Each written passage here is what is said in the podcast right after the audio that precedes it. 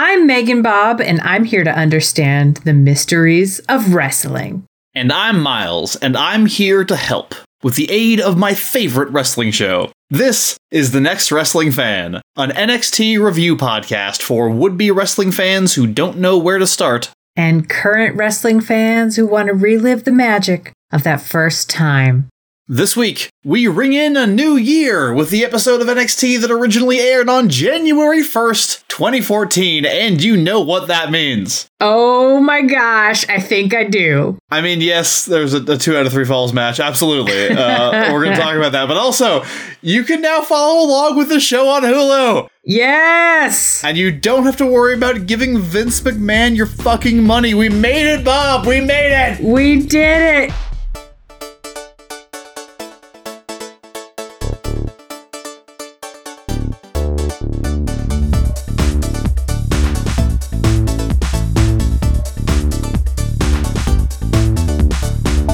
Welcome to episode thirty-three of The Next Wrestling Fan, a podcast of fights and feels. Last episode, we covered William Regal's last wrestling match against Cesaro. We oh, cried. So good. We hugged, but like virtually, because there's still a pandemic on. Yes. But it's okay, because it was beautiful.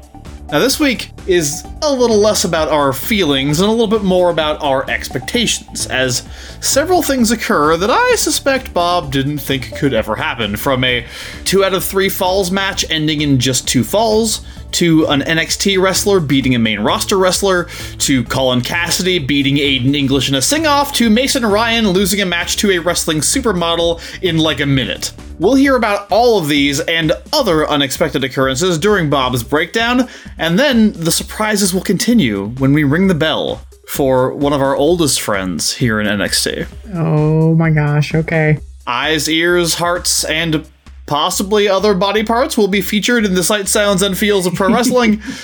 And we'll take a quick spin through the wrestling term of the week before setting out into the terrifying unknown that is the Cheap Pop Quiz. But first, we have to get the answers from last episode's Cheap Pop Quiz, and Bob already has four points, so I'm starting to get worried. I that, think you uh, got me this time. That more pigeon romance might be on the horizon. Let's see how she did. Question number one. Scott Dawson is injured and he's going to be out for a while. That leaves Sylvester LeFort without a client, and he has to go looking for one backstage. Who does LeFort attempt to recruit into the Legionnaires? Was it A, Tyler Breeze, B, Mason Ryan, C, Aiden English, D, Adrian Neville, or E, Bo Dallas? Bob, you went with A, Tyler Breeze, and sadly, that is incorrect. As you now know, the answer is B, Mason Ryan. I think it makes more sense if you tried for Tyler Breeze, but you know. I agree with you, and Tyler Breeze is very much involved in the storyline, but uh, but yeah, it was B, Mason Ryan. Question number two. The next episode also features a sing-off between Aiden English and Colin Cassady. Oh boy. How does this go down? A, Cassady sings terribly and is thoroughly outclassed by English, but of course, the audience is the judge, and they cheer loudest for Cassady, so he wins. B, Cassady sings terribly and is thoroughly outclassed by English, and despite the fact that Cass is playing to the crowd while English insults them, they cheer loudest for English and he wins, despite the fact that he clearly wasn't supposed to. Bob, that was the answer that you chose. Ah, uh, okay. C, Cassady sings terribly, but before English can sing, Enzo hits him from behind with a low blow. Enzo and Cass then proceed to beat up English. D, English sings beautifully, but just as Cass is about to sing, Enzo hits English from behind with a low blow. Enzo and Cass then proceed to beat up English. Or E, Cassady comes out in a super nice suit, sings a bunch of insults at English to the tune of Danny Boy, and wows the crowd with his pipes. After he wins the sing-off, English beats him up. And that, as it turns out, was the correct answer. No one could have seen that coming. No one. Nostradamus would have been like, nah. That's I was true. So delighted during the process of writing that question. And finally, next episode's main event is the two out of three falls match between Leo Kruger and Sami Zayn. Who wins and what's the score? A, Zayn two to one, B, Kruger two to one, C, Zayn two to zero, D, Kruger two to zero, or E, draw. Bob, you went with Kruger two to one, B, and as you now know, the answer was C, Zayn two to zero. Shocking. We'll talk about all of this later in the show, but I have indeed skunked Bob, and that makes me feel a little bit better you about this round me. of quizzing. So, Bob, we've uh, set up a lot of the stuff in this intro. I've set up your pins. It's time to knock them down. Let's get into Bob's breakdown.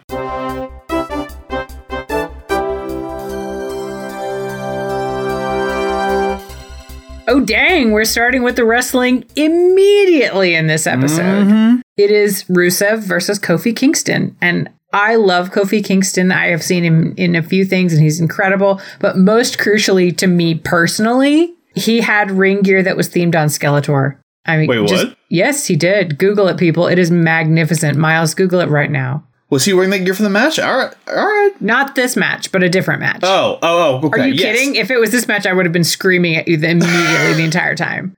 Yeah. Kofi is, uh, Kofi and Woods are both like unbelievable nerds, and Big E likes to make fun of them for it.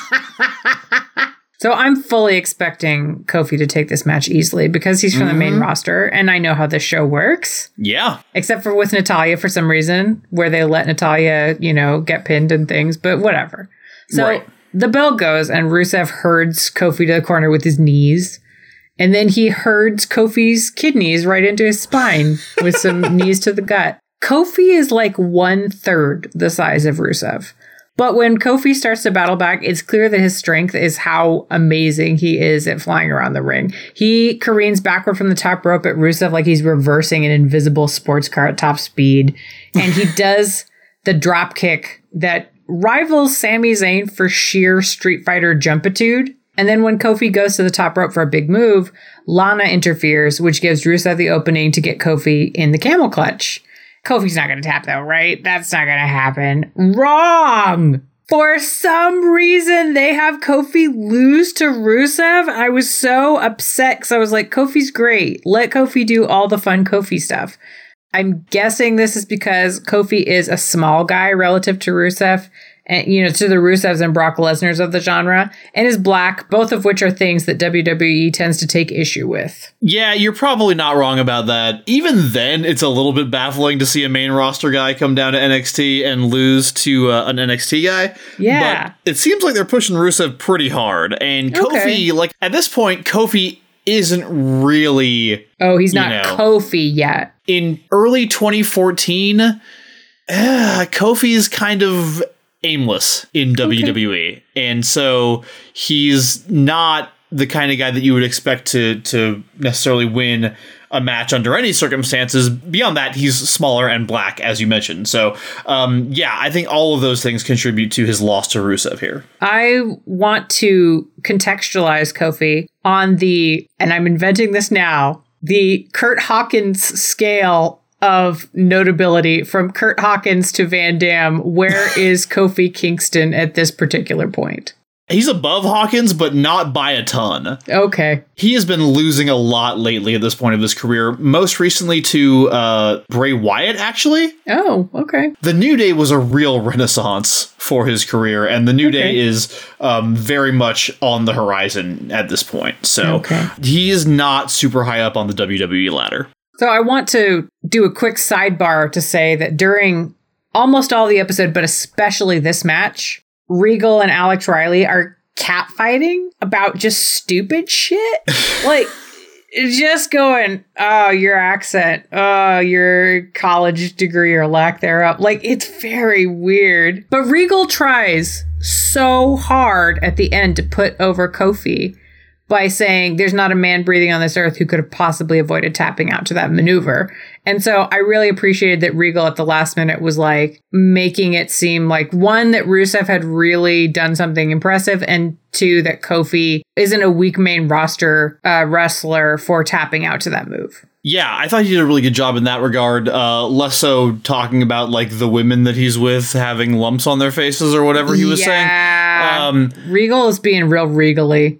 Alex Riley is just fucking unbearable. Like, let's just get yeah. that out of the way. I don't want to think we need to talk about it very much, but like, he's so bad. And, and he's bad in a really specific way when Regal is with him. Yes. Where he like, where he like decides that they need to have this antagonistic relationship, and then people give a fuck about like him, like throwing these really half-hearted nonsense jabs at Regal. I actually really do enjoy Regal, like, slapping him down. Mm. There's, like, the random bit where Riley starts talking about ostrich fur, and even Tom is like, ostriches don't have fur. What's wrong yes. with you? And then there's the bit later where Riley starts talking about how he's never been in the two out of three balls match, and Regal's like, you've only had fifty matches. Yeah, that was, like, brutal. I was like, oh, man, roasted.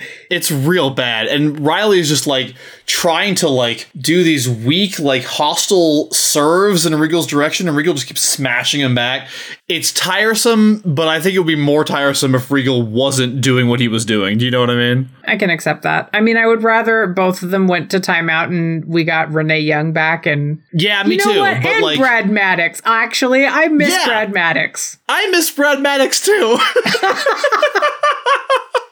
Brad Maddox, wherever you are, I hope you're having a nice day. We appreciate you, Brad. We really do. We do. So backstage, Sylvester LeFort is looking for a client. Bull Dempsey shows up. Sylvester LeFort fat shames Bull Dempsey, a dude who could probably bench press Sylvester LeFort, no problem. Yeah. yeah. And then behind him, a wild stallion appears. Ooh. Yeah, it's my pony, Mason Ryan. And he actually talks. Yeah. And he has a Welsh accent. It's so he does. He shoves a dollar in LaFort's mouth and calls him an idiot. Standing ovation. I was just like, oh my God, they let Mason Ryan say words. Such a weird segment. We've, oh, yeah. We've seen Bull Dempsey once before. He got squashed by Aiden English, like, a while ago. Yeah. And this is his second appearance, and he just, like, shows up, gets fat shamed, and leaves. What a weird place to work W W E must be in some regards as a performer. Just to go, well, what's my motive? Okay, never mind. Like... And then Mason Ryan just shows up and LaFort's like, are you here to audition? And Ryan's like, what audition? And it's like, why are you here? I heard there was going to be Oates. Hopefully Hall as well, but at least Oates. Oh, man. The- I knew this was going to creep in there as soon as you had a kid. It was like, I'm going to be subjected to some Hall and Oates jokes, aren't I? Like, that's a law somewhere in the dad book of codes or whatever. It's uh, like once you once you have created progeny in the world, you yeah. have to make a Hall and Oates joke. I prefer Garfunkel and Oates personally, but that's just Aww, me. Aww, they're lovely. Match number two, Natalya comes to the ring looking like a femme lesbian cowgirl. Yes, rodeo queen. She's got a pink and black crop top with white leather fringe and has on cowboy boots. I mean... She, she has the best outfits. Like, every time does. I see Natalya, she just has the best outfit. Notice me, senpai. So perfect. And then uh, my precious bubble dancer, Emma, stabs her way to the ring. Her stabs have gotten more aggressive lately. I feel like she's really starting to show some attitude with it instead of just being like, I'm just happy. Yeah, I thought that too. I was watching this episode and I was like, she's actually really like got this down now. She's walking that line a lot more confidently than she was whenever we first met Emma. And Natalya and Emma lock up and the crowd is screamy as hell. They're so into it. And I love seeing this kind of enthusiasm for a women's match. I was really happy to hear that. That I think this was the match they were the hottest for. Well, and it was by far the best match of the night. Like, no disrespect to Sami Zayn and Leo Kruger, but yeah. this match fucking ruled. I agree. And from the very beginning, they have that, like, great series of, like, wrestling exchanges that is so fucking amazing. I love it so much. Mm, okay, I wanted to ask about this. So, they're not letting go of each other very much at the beginning. They're maintaining a lot of body contact. Yes. Obviously, it's all very homoerotic. That goes without saying. But... I Am mean, I clearly. watching a mostly technical match? Yes, you very much are. Okay, because I was going like, wait a second. Yeah. Wait a second. I think this might be my first women's technical match or a match that's primarily technical. Yeah, I think this is the first women's match we've seen where both the wrestlers are like noted technicians. Okay. Um, because you, we've seen Emma wrestle a technical style. But this is the first time you've seen two women who are both known for being good, like, mat wrestlers and submission wrestlers go at each other. And that's actually the story of the match, because they talk on commentary about how Natalya is a submission specialist and Emma makes her tap out. Yeah. So that's really reinforced by the mat wrestling exchange at the beginning, where they are very close together. There's not a lot of separation. They're going back and forth, switching up holds and, you know, doing really classic traditional uh, wrestling moves to one another. Mat wrestling in professional wrestling is professional wrestling's facsimile of amateur wrestling. That is so, the weirdest Ouroboros.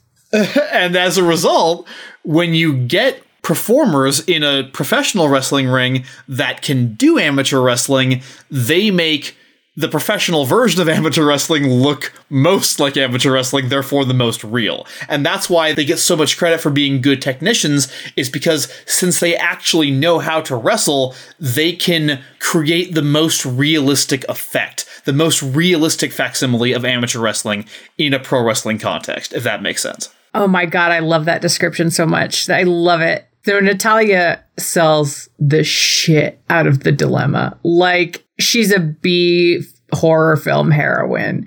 And yeah. The dilemma is whenever Emma does her little spider on the ropes thing. Yes, which is technically illegal, but she's allowed to do it for four seconds. Yeah. And then Natalya just wilts to the mat, overcome with the spideriness of Emma. And Emma does, she goes to the other corner and does some little pony stomps. And yeah. runs at Natalya, who dodges out of the way. And then Emma gets seduced into a stretch that looks like sex yoga, which I want to distinguish sex yoga from whenever it looks like some Kama Sutra shit. Because this is not as like, oh, this is just sexy. This is like, this is sexy and practical. So I'm assuming the move you're talking about, which I uh, which I also wanted to talk about, is the one where Natalya's like on her back, she has her legs wrapped up in Emma's legs, and she's arching up, so both their legs are in the air. No, actually, although I do want to talk about that one as okay, well. I'm okay, talking sorry, about whenever it one? was the, the full body stretch, the the side oh, stretch. Oh, yeah, so she's got her yeah. like an abdominal stretch, but she's got her leg as well, and she's yanking on her leg. Yes, Natalya's yeah. cradling Emma's body and tenderly stretching the frick out of her hammy. And sometimes you need help getting your hammy stretched. And then Emma's other leg is intertwined with Natalya. My eyes turned into rainbows. I thought the other move was actually less romantic. Yeah, that move looks fucking painful. Yeah. More than romantic. Yeah, for sure. It doesn't look fun, especially because I'm like, no, I don't. My neck is tender. I don't want my neck being like crunched like that. That looks yeah. awful. I want to be clear. I don't know what that move was. I don't no, know what it's called. Do I. I don't know how I would describe it in wrestling terms. I don't think I've ever seen it before. That was... It's a crazy submission hold that really made me go, what the fuck? Emma gets out of this and Natalya goes for the sharpshooter. But Emma mm. resists the sharpshooter and gets her into the Emma lock. And then Natalya taps. And uh, Miles, I was wondering, is the point of this match to legitimize Emma's contender status for the title match, or was it something else? I'm pretty sure it has to be. That seemed to be the entire purpose of this match, is to have Emma go up against Natalya, an established veteran, a submission specialist, make her tap out. This match was also to determine who gets to challenge Paige for the title, so... Even though Natalya just challenged Paige for the title, like, two weeks ago. Look, they... You know. Yeah, look. I do. But I thought it was weird, because when the match ended, William Regal just went, wow. Yeah. Like, he was kind of astonished that that's how it ended, which I'm not used to any of the commentators being shocked by the ending. Yeah, he did a really good job, I thought, in that regard. It's, I think, in the fiction, Emma beating Natalya should be seen as a an underdog victory. Okay. And in particular, for her to submit her is mm. a big deal. We've talked about the fact that submissions are a bigger deal than pinfalls, because... With a pinfall, it's like, okay, you got me. Sometimes yeah. you can do the roll-up pinfall. Sometimes you can do, like, you know, you just like, oh, I hit me really hard and and you got the three, but I kicked out right after the three, you know. Or e- even when it's a decisive pinfall, it's like, it's still, I was not physically able to stop this from happening. With mm. a tap-out, it's the pain is too great, and I am going to decide that you are the winner of this match so that I can stop you from hurting me. So... I think the fact that it's a submission victory in particular is meant to be like, no, Emma is a contender. Okay. I did feel like it made Emma look super good to me in a way that Emma doesn't always, because Emma's character doesn't lend itself to like, I'm vicious, I'm, yes. I'm a fighter. It, you know, yes. She's a dancer. Yeah. You know, establishing a wrestler's legitimacy in the ring is a really important thing and a really important part of wrestling. And I think this match did a wonderful job of that. And then it ends with Natty hoisting Emma's arm up in victory. And then they dance together. And it was so great. We talked about uh, sportsmanship back on episode twenty-seven. I talked about the handshake and the hug, but there yeah. is also the like the grabbing the wrist and holding it up, and that's a big deal too. So good.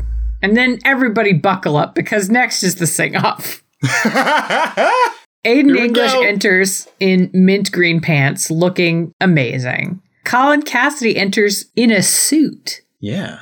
It's not a well-fitted suit, as is the rule with all mid-budget costume departments. You know, there's not enough money for a fitted suit. But right. It is a suit. He looks good in it, too. Yeah, he looks totally good. English sings some Italian opera. The crowd is warm, but they're not really hot for it. They're kind of like, well, yeah, nice. Cassady acts like he's going to choke. And I thought, oh, okay, that's going to be the gimmick of this thing, is that Cassady chokes. And then he busts out a parody of Danny Boy with vibrato and everything. Yep. That's the most I've ever liked Colin Cassady. It made me feel like a bad person because I know that Cass and Enzo are not good people. And I was like, I'm I'm pro Cassady right now. I'm a monster. And the crowd is all about Cassady, which makes English demand a rematch right now, because otherwise, you know, it's a decisive Cassady victory. And then Cassady fucking stomps him with a parody of My Girl, and the whole crowd starts clapping along and singing, "You Suck." Miles, art. This was art. I thought this was so well done. Uh, it's it's unbelievable to me. First, we've had a well done dance off, and now we've, I mean, a reasonably well done dance yeah. off, and now we've done a well done sing off. The crowd is solidly behind English when he comes out. Like when yeah. English comes out to the ring, they're chanting his name. But this thing that they do, where Cassady is like kind of nervous and like doesn't know if he can do it, and kind of you know yes. into the microphone a little bit of fire. And when he starts actually singing, the crowd goes nuts. And when it comes time to judge them, the crowd is so solidly on Cassady's side. Like, I love the N X T audience for being so willing to, like, buy into shit like this. Yeah. But the fact that this segment worked so well that they were actually cheering for English on his way to the ring. By the time you get to the end of it, they're doing what you want them to do, which is cheering for Cassady. Mm-hmm. I just, I, it's so good. And then, like, English attacks him from behind, and the crowd is booing him. Majesty. And then maybe a little less majestic for me personally, because it's match three. It's Tyler Breeze. I'm trying to lean into it. I'm like, maybe I can make this work. Maybe mm-hmm. other people like Tyler Breeze. Maybe I like olives. Maybe they're not that bad. I do actually like olives now. Maybe I just need to get drunk enough and then I'll really like Tyler Breeze. That's how I learned to like green olives. And then Mason Ryan comes out. I mean, My Beautiful Pony. How can I lean into Breeze when there's this equine magnificence? I mean, I'm only you human. Can't. Yeah, yeah. You can't. So Breeze kicks him in the gut. I don't like this. Do not like it. Sylvester LeFort appears on the outside and he's harassing Ryan for his earlier rebuff. He's like, "Do you not like Sizzler, Mason Ryan?" His eyes seem to say. Ryan gets Breeze up over his shoulder, like if Chanel did sacks of potatoes, and flings him at the ropes and then slides to the outside to just clothesline the tan right off of LeFort. But when Mason Ryan gets back in, Breeze surprises Ryan with the beauty shot and pins him for the win. And uh, you shiny bastard, how dare you? Like, can't Mason Ryan have good things? No, I'm afraid the answer to that question now and forever, Bob, is no, he yeah. cannot. Well, I mean, he's working for Cirque du Soleil now. I mean, right, not right now, but he's... I mean, yeah, but there ain't no Cirque du Soleil anymore. Yep, right, right. Match four. It's a two out of three falls match. I know this is only my third one. I'm kind of over them at the start of this, because I'm like, you showed me a beat the clock challenge, like... That's all I want now is just beat mm. the clock challenges. Right. I mean, I admit that they would probably get tiresome, but I really enjoyed them. Or the one that I've had. It was great. But in the absence of that, you know, I'm I'm willing to go with this double Tarzan trying to fight Air Bud. I can live with this. It starts, Kruger dominates the first round, throwing Zayn in, out, around, and over the ring. It was a lot of prepositions. Sami gets a burst of energy, though, and is able to do this gorgeous and very deadly looking exploder suplex where he just bodily hurls Kruger behind him and just into the turnbuckle. I mean, Miles, turnbuckle. Turnbuckle. Yes. And then Zayn does his stomping powered snoot boop, pins Kruger, and he takes the first fall. So I'm like, okay, Kruger has to get the next one. That's the law. That's just what we do here. So back from commercial, we see the body of Zayn just crash from the top turnbuckle to the mat outside the ring. It is a heck of a dive. It's not Adrian Neville biffing it, levels of like commitment where I just went, oh my God, you don't care if you live or die, do you? But it was real close. I'd like to think even Neville would shy away from that, his level of commitment, if it was a fall from the top rope to the floor. yeah, yeah. I would hope that they both have that level of self-preservation, but clearly Sami Zayn does not. They're pro wrestlers. They don't, I guarantee it. So there's some back and forth, and Zayn flies a little, but Kruger rolls out of the way. And so now looks like a good opportunity for Kruger to close the deal. So Zayn crawls back to the ring. And I'm kind of personally just zoning in and out because I'm really just waiting for Kruger to get the next fall. Like, I hear you. Yeah, all of this is just set dressing, right? It looked like a good opportunity to do it, too, because it looked like Zayn was going to get counted out at that moment. Because yeah. he, he barely got back into the ring at the count of nine, and the announcers were making a big deal about how if he gets counted out, that counts. That's a win for Kruger. Yeah, and so now it just kind of descends into some back and forth, and Zayn comes at Kruger, but Kruger is able to roll out of the way, and that looks like another really good opportunity for Kruger to close the deal. It feels like we're just teasing when Kruger is going to do this. Mm-hmm. And he gets this ugly hold on Zayn, wrenching his elbow behind Zayn's head that looked legitimately painful. And I, like, I've done enough yoga. I have a flex. Yeah. But, ah, shoulders shouldn't do that. Zayn's tapped out to that before. Like, he has lost to Kruger to that yeah. move in previous matches. I believe the announcers called it a G C three, which I think must be his name for it, but I haven't, okay. I don't recall them saying it before. Yeah, so I, I know. know. I was like, oh, you have a name for it. Oh, okay. Yeah. I'm sitting there going, well, Zayn has to tap now, right? And he doesn't. He gets to the ropes and he breaks it. So that's weird. Kruger doubles down and he prepares to do his big old cricket slice. But when he comes at Zayn, you know, like a crocodile lying in wait for a gazelle, Zayn grabs Kruger's head, drops him to the mat in what I think was a D D T. I would call it a flatliner. Okay. I don't know what that is, but... yeah, basically. So a D D T usually involves you like wrapping your arm around the guy's neck and then falling down. Mm-hmm. A flatliner is, is basically like... um. It might also be called a face buster. He kind of grabbed his shoulders and like just dropped backward and drove his face into the mat. Wrestlers, why would you do these things? You have muscles and faces and stuff. Stop doing this. So he does this flatliner and then transitions into a submission hold that's like stretching Kruger's neck with Zayn's thigh. And I mean, obviously, most of us would welcome getting anywhere close to Sami Zayn's thighs. But Kruger taps because he's, he's not into it. And I was shocked that Kruger tapped. So that move is called the Koji Clutch. Okay. And it is one of my favorite submission holds ever. It's a really beautiful hold. I love it. And, uh, and I have seen many wrestlers tap out to it. I was curious because Zayn beat Kruger, a submission specialist, with a submission. Zayn doesn't usually try to get someone to tap out. Like, I don't mm-hmm. even know that he's had a tap out victory prior to this. I don't remember. Not that I can recall. Is it like a thing in wrestling that it's insult to injury when you beat someone using their own style? Like if Bo Dallas beat Neville with a high flying move, it would be like, oh man, the ball's on you. How dare you? Yeah, I think it depends on how much it plays into the rest of the match. But yes, I, there's definitely a case to be made that uh, beating somebody with their own style when it's a style you don't normally use yourself is is insulting. It's interesting they chose to have Sami win with a submission here. I think it was they really wanted to make him look strong. I think this match was all about, look, we're going to have Sami beat Kruger in two falls. We're going to have the second one be a fucking submission hold, like a crazy submission hold that we don't see very often and that Sami doesn't use very often. And he's going to come out of this looking really good, which is a really interesting thing about this match. Yeah. I'll actually have more to say about it a little bit later. Yeah, I was very curious because I thought it was interesting that they... tanked so much of the threat that they had made into Leo Kruger by doing this. Mm-hmm. It was like, okay, they're not burying Kruger, but they're not doing him any career favors with this. Well, thank you for that breakdown. And how did you find this episode?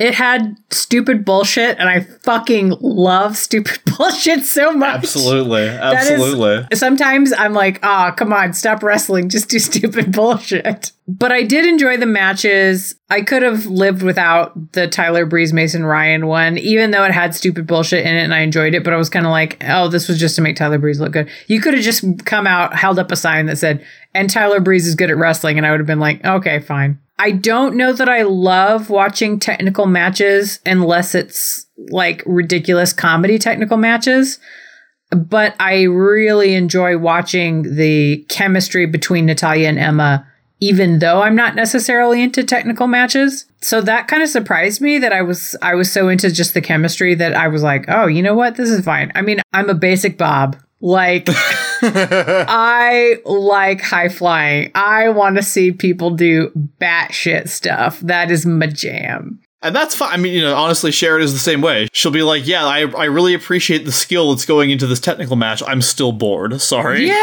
I mean, I want to I want to be super into it. And maybe it's a thing. Maybe it, green olives. This is a green right. olive situation. Right.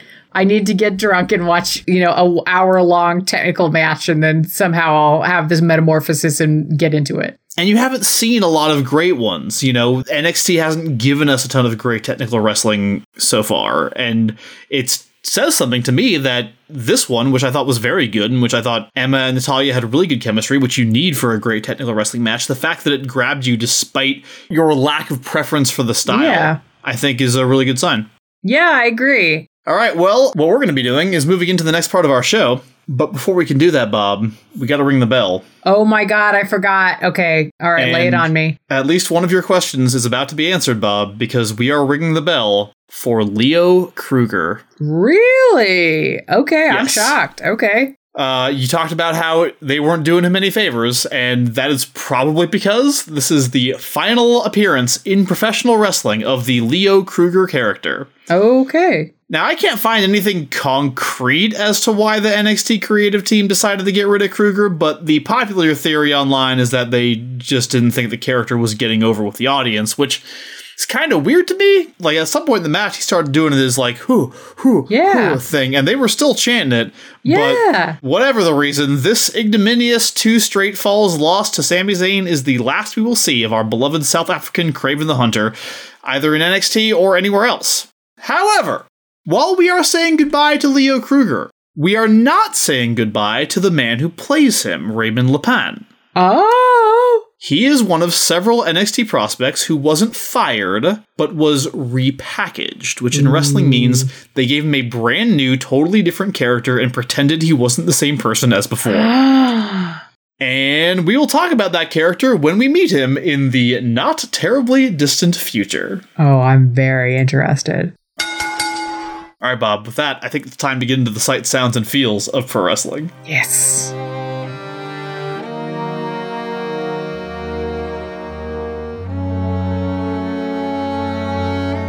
So, Bob, for this episode, what did your elf eyes see? I mean, Natalya's outfit, I think, just speaks for itself, but there was a moment that called to me. Mason Ryan looking into the distance and muttering, idiot, after he shoves a dollar into Sylvester LeFort's mouth.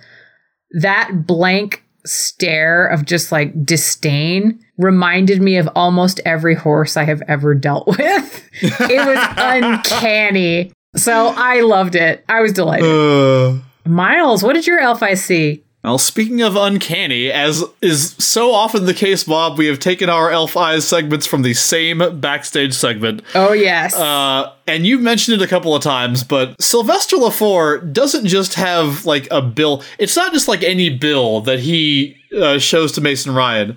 Because what happens is, Mason Ryan shows up, and Sylvester LeFort is like, if you join the Legionnaires, we could both make a lot of money. And he holds up this bill. It is a one dollar bill. I know! I love it! We can make a lot of money as I stroke this picture of President George Washington.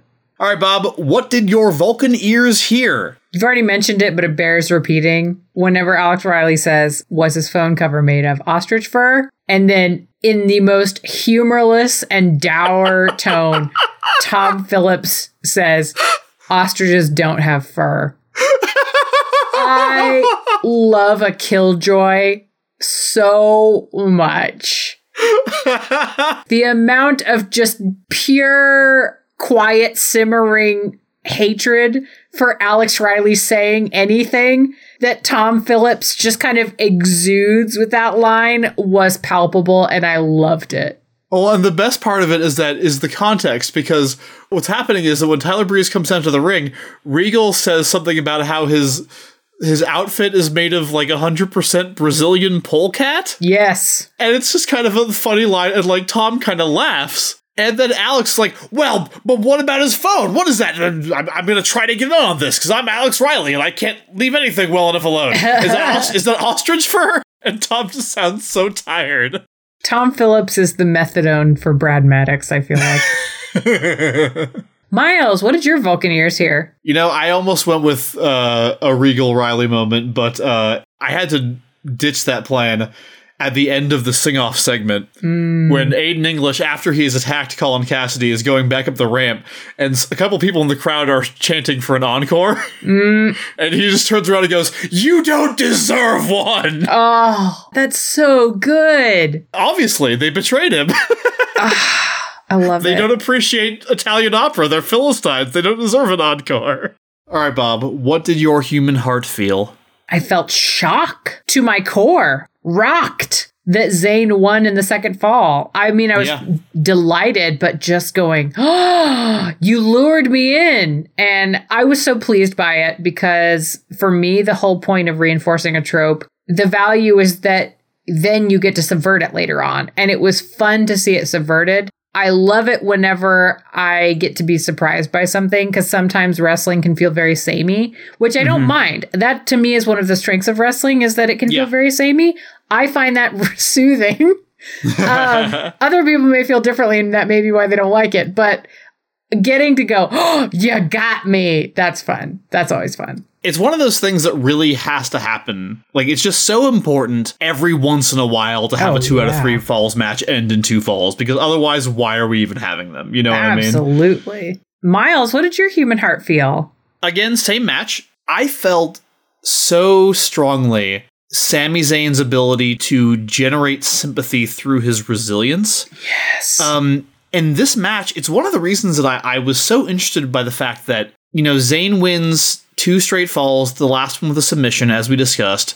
It makes him look so strong by the end of the match. And yet, he spends the entire match getting his ass kicked. We've yeah. talked about...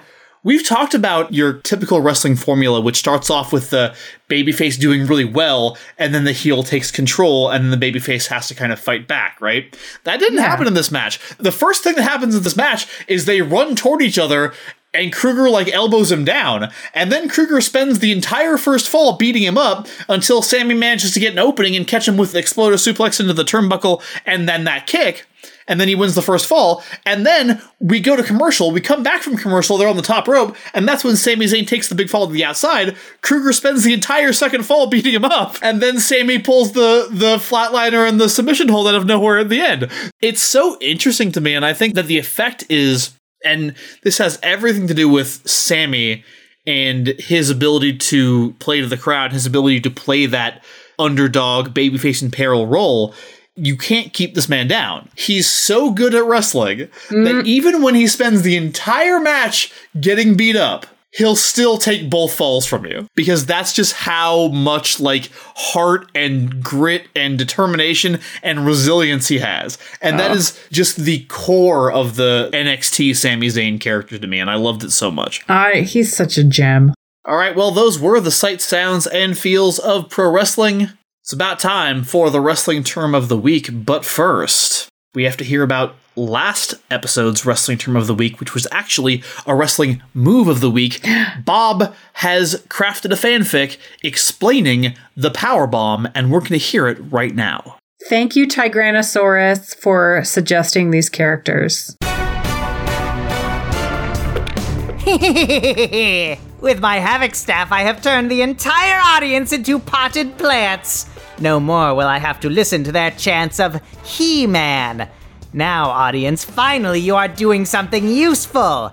All that is left is to defeat He-Man. Skeletor cackled, fists raised triumphantly at the stage lights. The audience of plants sat silently. He-Man stepped forward. No, Skeletor, I will not allow it. These people paid for their tickets. They deserve to see the show, chant for their favorite wrestlers, and enjoy themselves. Turn them back immediately. No, I won't, and you can't make me. Do it, or I'll bring out Orko to do it. I would rather break every bone in someone else's body than spend even two seconds with that overrated heap of useless laundry. You dare to threaten me? I'll destroy Orko and you both! Skeletor raised his Havoc staff and leapt towards He-Man in a head scissors takedown. He-Man nodded, as if this was what he had expected, and grabbed Skeletor firmly, halting his momentum. He hoisted him up so Skeletor was balanced on He-Man's shoulders. No! No! No! Even though He-Man's face was obscured by Skeletor's body, the voice rang out across the plant-filled room. I have the power bomb! Skeletor flailed his arms wildly as He-Man spun around, slammed him down, nearly driving him through the mat. Skeletor lost control over the spell, breaking it, returning all the audience to their human forms. They screamed in approval at the sight of Skeletor prone on the mat. He-Man pinned Skeletor and the audience jumped to their feet, howling in glee, while also dusting potting soil off of themselves. Skeletor groaned and rolled out of the ring into the waiting arms of his faction. Merman and Beastman helped him to stand and walked him out of the ring as Skeletor screamed, I'll get you, He-Man! I will have the powerbomb of Grayskull if it's the last thing I do! I love it so much. It was a stupid pun, and I was like, how can I not? That, that fruit is so low-hanging. This it's just is, calling to me. It's like starting to get really ridiculous, like how in sync our brains are sometimes, Bob. And we'll find out more about that in the cheap pop quiz. Oh, thank you so much, Bob, God. for I that fanfic. Thank you. Thank you so much for doing this. It means everything to me. Thank you to Tigranosaurus for suggesting these characters.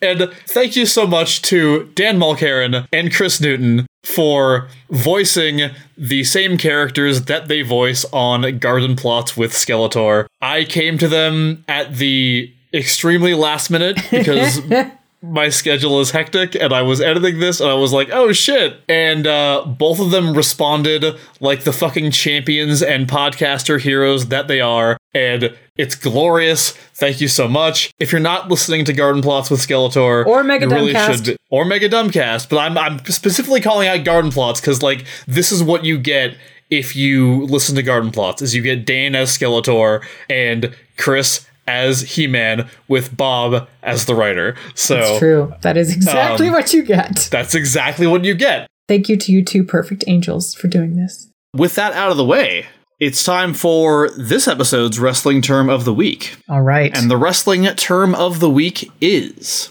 Texas Tornado. Okay.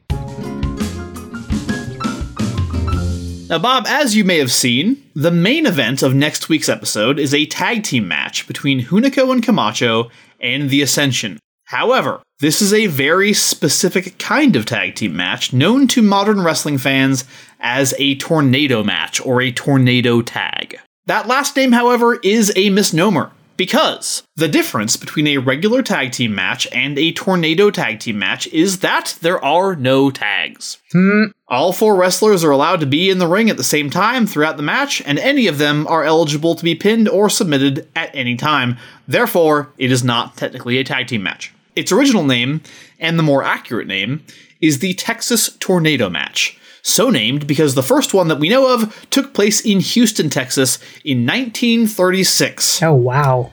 When the team of Tiger Dowla and Fazl Muhammad took on Heinrich Milo Steinborn and Whiskers Savage. The past is a very interesting place. Now, this wasn't just the first Texas Tornado Match. It is actually the earliest recorded match in history involving teams of wrestlers and represented the birth of tag team wrestling as we know it today. There are some disputed reports of teams of wrestlers fighting one another as far back as nineteen oh one. Specifically, there supposedly was a team match in nineteen oh one in San Francisco, but that's been kind of shakily confirmed slash unconfirmed. Uh, and for the most part, until this match, wrestling was very strictly confined to one-on-one contests. Dowla and Muhammad versus Steinborn and Savage was a weird experiment. Let's see what happens when we put four wrestlers in the ring rather than two. Mm-hmm. It was actually a special attraction following the night's scheduled main event, and like most wrestling matches at the time, it was two out of three falls. Oh. Yeah, most wrestling matches in the olden days were actually two out of three falls matches, and okay. Incidentally, like the Zayn Kruger match we just watched, it ended after only two falls, with Dowla and Muhammad winning both. Okay. Now, many people at the time found the team concept utterly bizarre, but it grew rapidly in popularity until matches involving teams started springing up everywhere, and it was only after this happened that the idea began to evolve and rules began to get put in place and tagging became a thing. And I mean, no spoilers, but when you watch the tornado match next episode, you will absolutely be able to see why tagging became a thing. We've talked so much about the beats and tropes that tag team matches depend on for their drama, and you lose literally all of it when you remove tags from the equation. Mm. It's just four dudes fighting each other instead of two. Now, next episode's main event does attempt to mitigate this a little bit because N X T makes the match no countout and no disqualification. I don't know this for sure, but I don't believe that is industry standard for modern tornado matches. At any rate, it is very easy to understand why you don't see the Texas Tornado very often anymore, but it is a very important part of wrestling history as the sort of unrefined, work-in-progress ancestor of tag team wrestling. That's so cool! Yeah, so like kind of a half wrestling history this time around, but uh... you will be prepared for the tornado match as it occurs on the next episode. And come back on our next episode for Bob's fanfic explaining the Texas tornado match. Yeah, I get to use four characters. Yeah, it'll be fun. All right, Bob, well, we are rapidly approaching the end of our show. But as always, before we can get there, we have to go through the cheap pop quiz. Come on, points. Question number one. Bob, I'm going to tell you something about the next episode. It's going to make you very happy. Okay. Xavier Woods is back. Yeah! For now, at least. Okay. See, uh, okay. Since his last appearance, Woods actually made his debut on the main roster, teaming up with a wrestler named R-Truth because the only thing Vince McMahon has ever known how to do with black people is team them up with each other. Mm. But Woods has also gotten involved in the Authority storyline, which has involved the Authority kind of flexing their muscle, and, and anybody who stands up to them, they punish. And the Authority is looking to punish Woods for his interference. Mm. Who do they make him wrestle as part of this punishment? Is it A, Bray Wyatt? B, The Big Show? C, Randy Orton? D, Triple H? Or E, Alexander Rusev? And this is going to be on N X T. On the episode of N X T, yes. Rusev makes sense. I feel like Randy Orton was in that montage, so mm-hmm. I think he's been on N X T in the past year, so I don't think we're going to get him back. I'm going to say The Big Show. Why not? Okay, going with The Big Show. Oh, no, you know what? I want to see Triple H wrestle. People think he's a thing. Oh. All right, I'm saying Triple H. Triple H. Okay, switching over to D. Triple H is your answer. Question number two. Speaking of this whole Xavier Woods thing, which authority figure of the time, who has also been an authority figure in real life, shows up in N X T to give Woods the bad news? Is it A, former Minnesota Governor Jesse the Body Ventura? Mm. B, current Knox County, Tennessee Mayor Glenn Jacobs, a k a. Kane? C, legendary wrestler and founder of New Japan Pro Wrestling, Antonio Inoki, who until recently was a member of Japan's House of Counselors? D, Linda McMahon, Vince's wife, former W W E C E O, and, until recently, head of the United States Small Business Administration? Mm. Or E, current U S President Donald Trump? If it's Donald Trump, I'm going to burn my fucking T V to the ground. um, you know what? I saw a gif of Kane today. I feel like that's a sign from the universe. Kane. Okay. Kane is your answer. It is not Donald Trump, don't worry. Oh, thank God. Thank God. Question number three. You know what? I'm just so happy Xavier Woods is back that we're just going to go ahead and make all these questions about him, if you don't Yay. mind. Uh, last time we saw Woods, he had a kind of Power Rangers thing going on where he shouted, "It's morphin' time!" Yeah! What classic nerd catchphrase has he appropriated this time? Yeah! Is it A, "I know Kung Fu" from The Matrix? B, "Don't make me angry. You wouldn't like me when I'm angry" from The Incredible Hulk? C, "I have the power!" Yeah! From He-Man and the Masters of the Universe? D, "I love it when a plan comes together" from The A-Team? Or E, "It's over nine thousand! From Dragon Ball Z? Oh, man. I think I've got a read on what kind of nerd shit Xavier Woods is into, and I feel okay. pretty strongly it's going to be a Dragon Ball Z thing. Okay, so you're selecting E, "It's over nine thousand. But I kind of hope it's the He-Man one. Well, come back on our next episode to see how many, if indeed any, points Bob has picked up in this edition of the Cheap Pop Quiz. That's about all we got for this episode of The Next Wrestling Fan. As always, thank you so much for making it to twenty fourteen with me here on this show.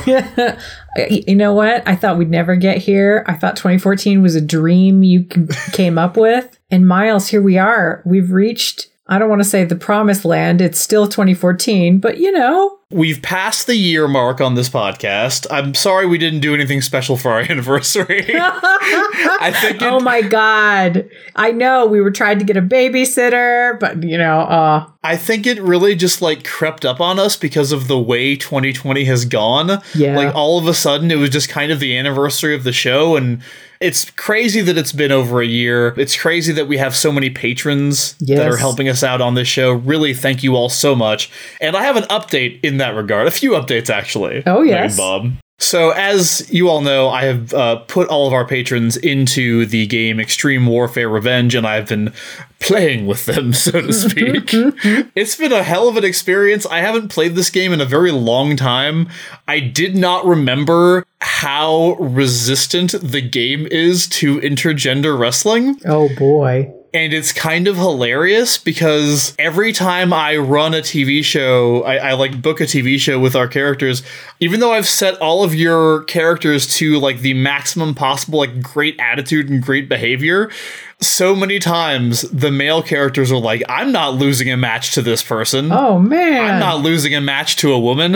And I have to be like, yes, yes, you are. Oh, man. The game has a creative control mechanic built in so that if you give a wrestler, if a wrestler has creative control, it means they can override your booking. So if they say, "I'm not losing to a woman," you can't make them do it. Oh my um, God. We're not doing that with any of our shit. I, I didn't give anybody creative control. So all of the characters, I'm like, yes, actually you are losing to a woman. Fuck off. Yay. Um, but sometimes it'll be like, the male character is like sluggish in the ring, or like they could tell oh, their heart man. wasn't in it. I'm like, fuck you, game. This game is secretly Vince McMahon. The other hilarious thing that's happening. So the, first of all, the game is telling me that I need more wrestlers. What? Well, because I only have like, I don't even have thirty people wrestling for the company right now, oh, right, which is a little right. bit odd. Go to A E W. They got them lying around. Well, that's the hilarious thing. So the company is is also tracking W W E and A E W, oh, and what? Since they're we're not directly competing with them, like we don't have shows on Wednesday night or whatever, but like we're kind of in the same, you know, uh, general like status in American wrestling, and so oh, it's kind wow. of keeping us abreast of what's happening. And the funniest thing about it is that because the game is so old and it doesn't really account for like the way modern wrestling works now, the way that A E W and W W E have their rosters like does not work within the game's logic. So the first thing that happened with the other companies when I started the game is they just fucking fired so many people. Like, and you get notifi- and you get notifications at the beginning. So, like, for the first month, it's just full of emails. W W E has fired basically everybody in N X T U K and, like, most people in N X T. Oh, and A E W God. has fired, like, Britt Baker and Jungle Boy and, oh, like, all these people. God. It's fucking hysterical. And I'm sitting here going, like, I could totally bring in like a bunch of people from current wrestling that just got fired from their oh jobs. I don't know if I should do that. I'm still kind of thinking about it, but we'll see. This game has been a blast. Um, we're currently doing the build-up to the first big pay-per-view, Ill Omens, and um, Bob and I actually had an idea as to how we're going to let you all know about what happens on Ill Omens. Uh, we are still working out the details, but be prepared for some potentially brand new bonus content yeah. that will go very, very in-depth into what happens at Ill Omens uh, at a future date. But I will tell you one thing, and that is that at Ill Omens, we have a new champion. Oh my gosh, we're getting to find out the booking early? Sneak peek, this got leaked on the internet. There's a feud going on right now in the Next Wrestling Fan Federation between Harley Hale, given to us by Claire, the sort of uh, glam post-apocalyptic uh, Mad Max type, and David Waters' character, Watership Doom, who is the prophet of doom. And as I was working on the storyline that was going to involve them, uh, David Waters upped his pledge to ten dollars a month. Yes. Which means that Thank he gets you, to be the new champion. Thank you, David, so much. You are a peach of a you human are. being. So David's character, Watership Doom, gets the championship. What I think we're doing is Harley Hale and Watership Doom, their feud is going to be over the number one contendership to the mm. Next Wrestling Fan Federation Championship. We're going to build up in that way to Watership Doom, who, of course, has prior knowledge of these events, then moving on to take the title from Charles Recon, who is from the future and also has prior knowledge of these events, but he's trying to stop it, right? Oh my Because he's kind God. of a Terminator type. This is so. a fight between two blue ducks. I hate it. So anyway, that was a Magic the uh, Gathering reference, and I know almost nothing about it, but I know that the people who I love in my life who love Magic the Gathering are very proud of me right now. As one of them, yes. So yeah, the details, like I said, will be forthcoming, but for now, what you need to know is that there was a match at Ill Omens, and at the end of that match, Watership Doom emerged, as was foretold, as your new Next Wrestling Fan Federation Champion. So Woo! Thank you so much, uh, David, for upping your pledge. We really appreciate it, and you and everybody. Stay tuned for more bonus Patreon content, uh, including what happens in the tournament to crown the first ever Next Wrestling Fan Federation Tag Team Champions, which is currently in the works as well. So lots of new stuff coming to you if you are a patron of our show, which you can be by going over to patreon dot com slash N X T wrestling fan. If any of this sounds like something you want to be a part of, go over there right now. We also do lots of other cool stuff here on our show, and one of the things we do, Bob, is we have watch parties, and we, do. we had one last weekend, and it was great. It was so great. Miles, I finally understand why you're angry at A E W. Right? I didn't know that that's what they had done to so many of their characters. I was like, well, they were all just, they existed in a bubble that I didn't know about. And so who cares? Then I'm, you know, you showed me the Allie and Rosemary stuff, and I'm like, oh, they had art. They had art and they threw it away. Yeah, man, it's rough. Um, yeah, Bob's referring to the fact that we watched a, we did a special spooky uh, Halloween edition of our watch party uh, for October. We went through a whole journey with the Rosemary Alley storyline and talked about how uh, they made this amazing tragic queer love story that took place primarily in hell. Uh, and then uh, Allie went to A E W, who proceeded to do nothing with her because A E W oh. does not care about about their women's division. Yeah. So, uh, yeah, it was a lot of fun. We're going to do another one in December. Keep an eye on our social media for that. We appreciate everybody who interacts with us, who comes and hangs yeah. out with us, who gives us money because you're amazing, or who just listens to the show and uh, and contributes to our our growth and uh, is going to help us get another year under our belt. So thank you all so much. If you're just a person who happens to be in the room while someone else is listening to it, you're great too. All right, thanks for listening to this episode of The Next Wrestling Fan. We will be back in two weeks with yet another one. Bye!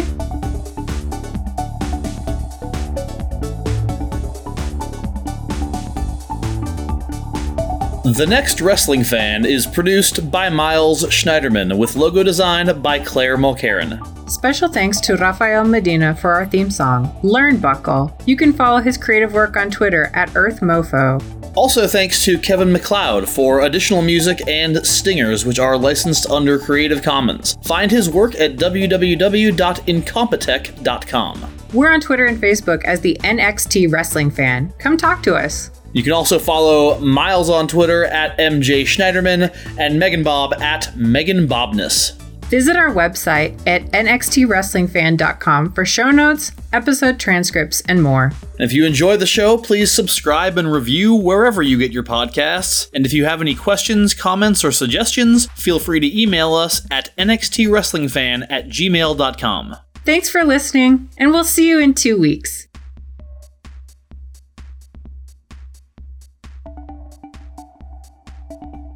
I identify as non-temporal, so I would appreciate it if you didn't just assume that I, like, exist within the span of linear time.